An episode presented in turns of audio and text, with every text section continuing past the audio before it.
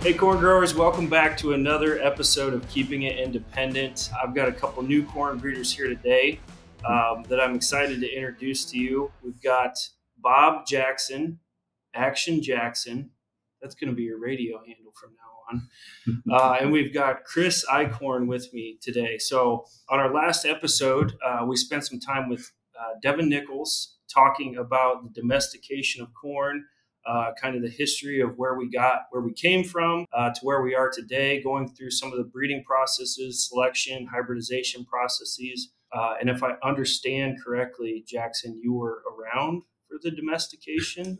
Wyffels' domestication. Oh, yes. okay, okay. So uh, Jackson is our veteran corn breeder. Yep. Been the Been here, longest one. been here for a long time. So if, if you want to go start off first, uh, just kind of introduce yourself, uh, how long you've been here. Yeah. So Bob Jackson. Uh, I grew up within five miles of the plant in Atkinson, and actually started working in pollination uh, labs when I was still in school in 1983.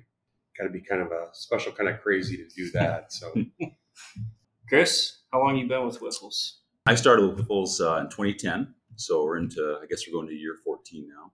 And prior to that, I was with uh, some other companies. I, I started kind of my career in corn with uh, a smaller foundation seed company called Holden's, and then they in the in some of the buyouts of the late 90s, Monsanto acquired them, so I kind of got rolled up under that whole I guess buyout.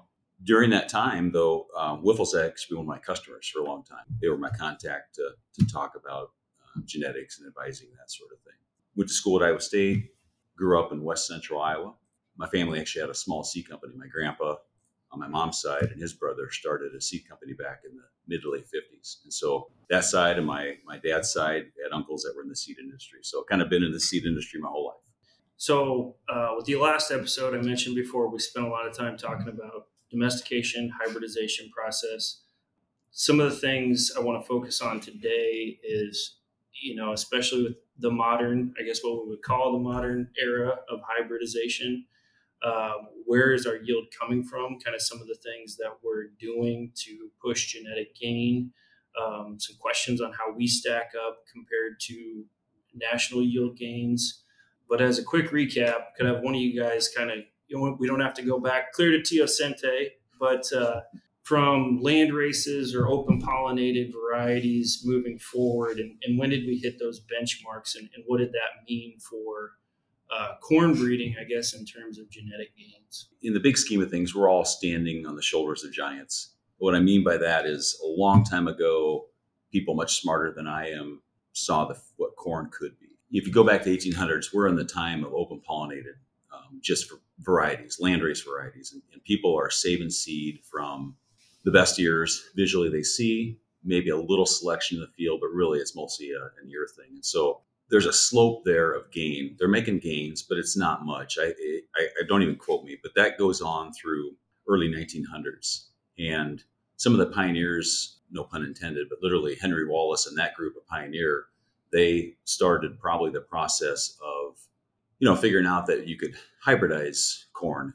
In those early days, uh, when they were figuring out hybridization, the plants were not very, the inbred plants that they would come up with were not very usable you think about double cross uh, time period, that probably rolls from the 30s through the 70s.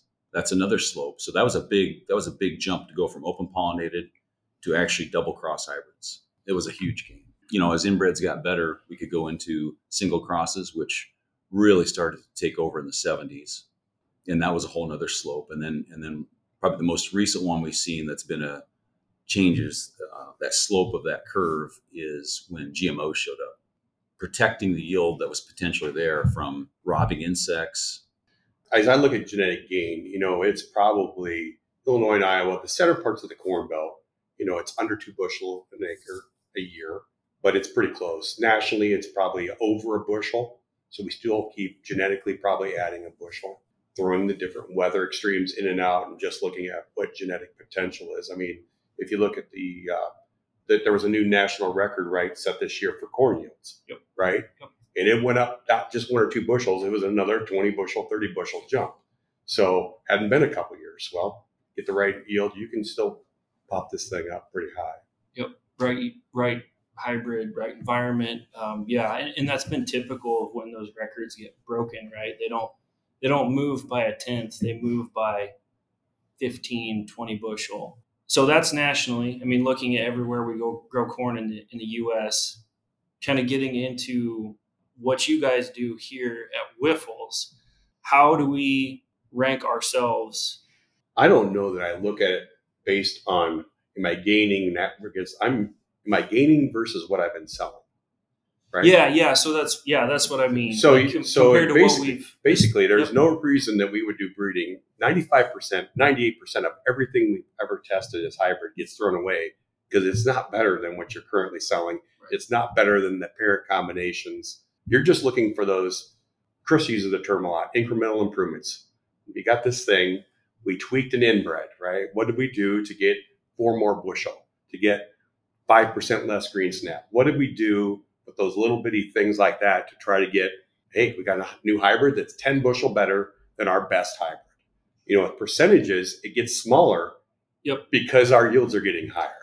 And maybe you guys don't remember this, but it, we were at a meeting and I, am it was, I want to say it was over the last 10 years. So a relatively short window, but I believe we were tracking, it was over 2%, like two point, maybe, or excuse me, bushels. It was 2.2 bushels per acre per generation, I sure. guess release yeah. kind of release class is how we looked at it. So that's good. I mean that that tracks pretty close, if not to above, uh, probably the Central Corn Belt. You know, the I states for sure. One of the kind of dirty little secrets about corn breeding, we think we're making more yield, and we are. And don't get me wrong, but the way to look at it is the dirty little secret is what we're doing is really helping plants adjust to being pushed more you know, it's it's not it's not yield per plant. You know, if you gave if you gave that 1974 hybrid three by three foot area versus today's, I'll bet the 1974 hybrid would yield more on a per plant basis. But what we were asking plants to do is be crowded. Your nearest neighbor is right next to you, and now can you not suffer lodging issues? Can you flower synchronously? Can you fight for the nutrients you need and still put on that same ear without giving up that thing. So that's to me a large portion of our breeding improvements have just been stress tolerance. Right. And, and, you kind of mentioned this earlier, Chris or Bob, if you want to jump in. But, you know, if you took, let's say we take W26 as a big hybrid for Wyffels and planted it next to uh, W7876 today, the, the ears on those look very, very similar, do they not? Yeah. So, well, the W26 has got a lot more of a flex type longer ear right? Just because at that time you were probably only 20,000 plants per acre. Right. And if you plant the two of them at 20,000, both hybrids 20,000, 7876 still has a little yield gain over W26, mainly because it's got probably better disease tolerances too. And just because of all that selection, what the big difference is, is when you plant them at 36,000, 7876 is making 350 bushel and the W26 tries to yield that much, and then the stalks blow out. The big thing, like Chris, that selection, we've helped them handle the stresses we've put them under. And that population is one thing we're doing. People going, I want a bigger ear, I want two ears per plant. And I always tell people, your stalk would have to be too big. Your combine couldn't chew it down. You know, there's just some limitations to uh, to doing that. So it's all about improving plants per acre. And if you think about it in the future, I know a lot of people are on 30 inch rows, but to me, a little bit, we're kind of almost reaching a population row spacing plateau because you get past 38,000 and 30 inch rows and the plants are feeling the stress of their neighbor. So, what other ways, if you look back to when we switched from 38 inch rows in the 80s, I'm going to call it, we were stuck at probably 28,000 or 24,000 because you couldn't crowd those plants anymore within the row. So, I know equipment's expensive, but when I look at it, there's there's probably going to be some a plateau till we can figure out how to do something a little bit different for equal more equal spacing. Well, and that's a good point you bring up, Bob, because we've we've you know many of us have arguably seen this in our lifetime. 38 or 36 inch rows, like you said, you're going to reach a critical point where you cannot crowd any more plants into that row. Through breeding, which you guys are doing, other breeders are doing the same thing making a single plant more tolerant to stress in that field. So specifically on that topic, uh, you talked about population before. What are what is, I guess maybe expand in the breeding program. What what are we doing to kind of kind of push that along or test it in some of those those situations? So back in the early days of breeding, when you're making self pollinations, like Devin probably talked about, you put the paper bag over the tassel, collect the pollen, and you covered up the ear shoot before the silks came out. Well, early on, everyone cut back those ear shoots to get bigger ears. So you would take a knife and just cut back the top of the leaf sheaths on the ear, and then you get more silks and you get one pollination and get a bigger ear. When they were doing that, they actually were selecting, they didn't know they were doing it, but they probably were cutting off the extra husk. And it actually made things less drought tolerant because they probably didn't realize how much extra husk they were doing, or that the silks couldn't push hard. So there was a, a, a real change. Just a simple thing like don't cut it, wait for the silks to come out so that you would try to make that synchronization happen. And so that people ask, well, why are hybrids better today against drought than maybe the 80s? Part of it just a simple little thing like that that don't cut silks. You know, we don't force things on those type of things on the selfing because we want that synchronization. And if you look at today's modern inbreds, a lot of them are soaking a day or two above before you start to see pollen. So you're getting that ability to because silks are so much moisture stress that that's where you're going to get the silks to come out. It, so especially in a drought, a lot of cases that's a good thing to have you know have yeah. silks push first. Yeah. bigger water demand. So another aspect to what Bob's saying is I think I heard it described once, and it, it's a good analogy. Is like breeding for corn is like standing on a beach ball. The point of that is to stay balanced. The, the minute you try to overemphasize one trait, you, you lose your balance, right? So yeah, you're chasing yield, but you can't chase it at the expense of RM. You can't chase it at the expense of stalks or roots or poor test. I mean, there's a there's there's no limit to the number of categories you can measure and you've got to keep a balanced product because if you don't, it doesn't work. It doesn't work practically in a cornfield. Right. I could get cost hybrids that are Goss resistant, or I could get hybrids that are gray leaf spot resistant, or I could get them that they're never green snap. But if you're only looking at just one of those things, you lose out on something else. Yep. So that whole keeping that balanced approach is so important to making uh, long-term progress. So you don't find the one-year wonder hybrid that was wonderful one year, and the next year you wonder what happens to it. So. and Eric, you you asked this started with you asked about the W26 versus today's hybrid, right? Yep. So yep. just to reset a little bit, those hybrids um, from 40, 50 years ago, partly it's genetics and partly was just function, much flatter leaf structure, taller hybrids, rangier hybrids, because they had more space to to express. So what happens is as we start to push populations what does better? Well, um, the, the structure of leaves going upright, the structure of plants getting shorter so they're less lodging uh, tendencies. And so if you saw today's hybrid versus 30, 40 years ago, you'd really notice those leaf angles coming upright. And a lot of that gets attributed to sunlight capture, which I, I think is right. But in the last couple years, I've really also added to that. You, you've been out on a dry morning when there's dew and you've seen that little ring of water. So all that's happening is that water on the leaves is running right down the stalk to that, that root area. I think as much as sunlight, that's also we're asking these plants to do more. It's a it's a moisture capture, whether it's dew or rainfall. Those plants that are more upright leaf structure, they're getting water right to where they need it. So yeah, we, we talked about you know kind of some of the changes. I, I like that call out on the uh, I think it, it's erectophile versus more planophile, flat leaves.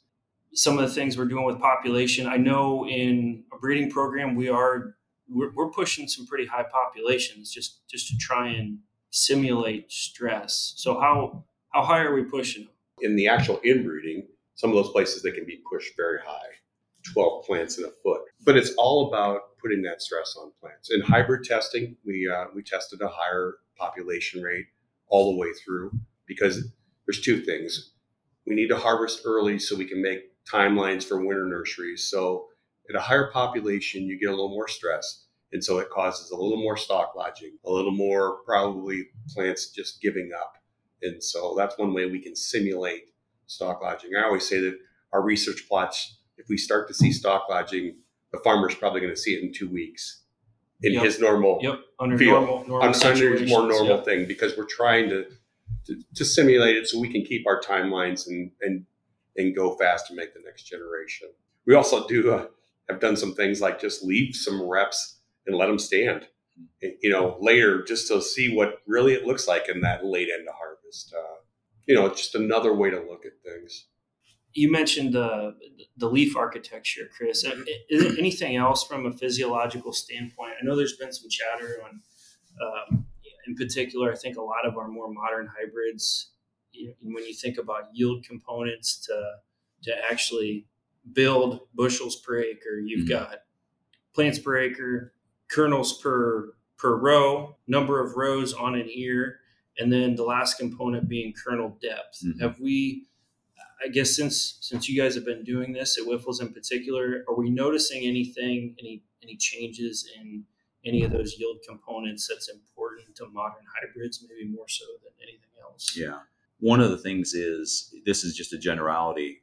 Through plant breeding, we've selected or try to select away from things that um, there's a tendency under stress for ears to cut size. Okay. Yep. So how does that happen? Well, it can be all the things you mentioned. It can be kernel rows. It can be length. It can be butt size. So the the, the, the bottom of that ear will get pinched down. So all those things, um, you can make a little bit of progress in the inbreds uh, selecting for those things, but really you need to see it in the hybrid and that expression to to have the proof in the pudding. So, you know, one of the things that I've noticed in the last probably in the last two decades, and Bob, you've probably seen this too, is as an industry, we've traded a little bit of kernel test weight for kernel depth. So we have a lot of hybrids nowadays that aren't these really hard, uh, high test weight hybrids that you might have seen in the 80s.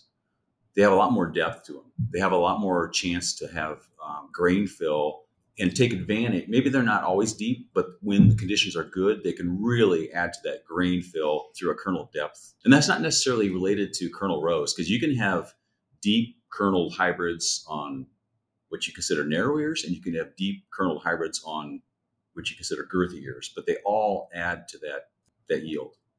I know I'm seeing more hybrids that they, like you said, conditions turn out well. They've got a good supply of nitrogen, water, late season. We fended off disease fairly well. You you crack some of these ears open and there's nothing but a pencil for a cob. Um, so it, it can be a little deceiving because those those ears you walk past them and they might not look like anything impressive, but you break them open and, and a lot of that yield's coming from kernel depth. Yeah.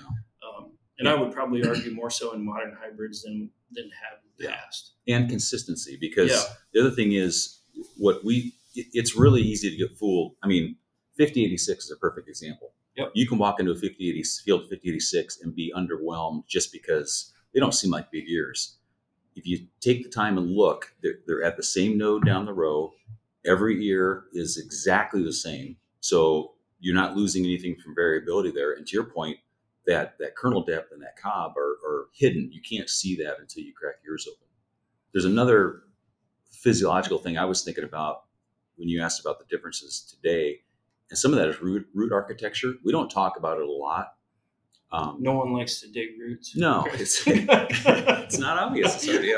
No one does dig roots. um, you know, there, there's probably some like overarching categories. We can say tap rooted, we can say fiber rooted, you know, kind of flat or pancake.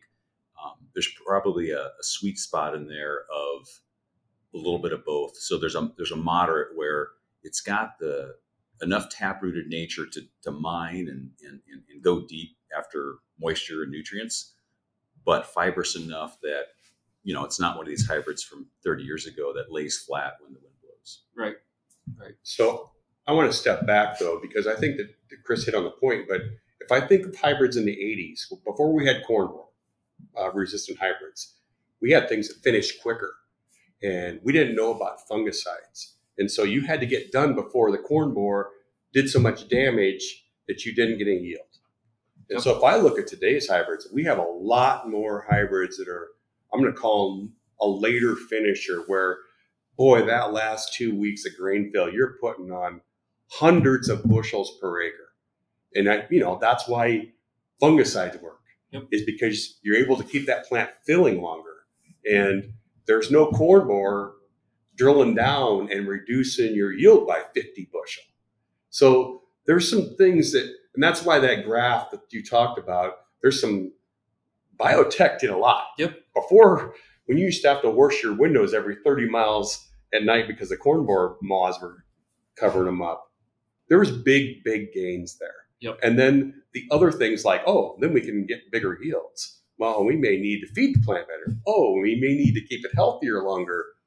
This is part of the breeding process when people ask me, you know, oh, there's climate change or things are getting different. I'm like, we've been dealing with changes and it's just part of your breeding process. There'll be something else come along that will keep our slope even higher.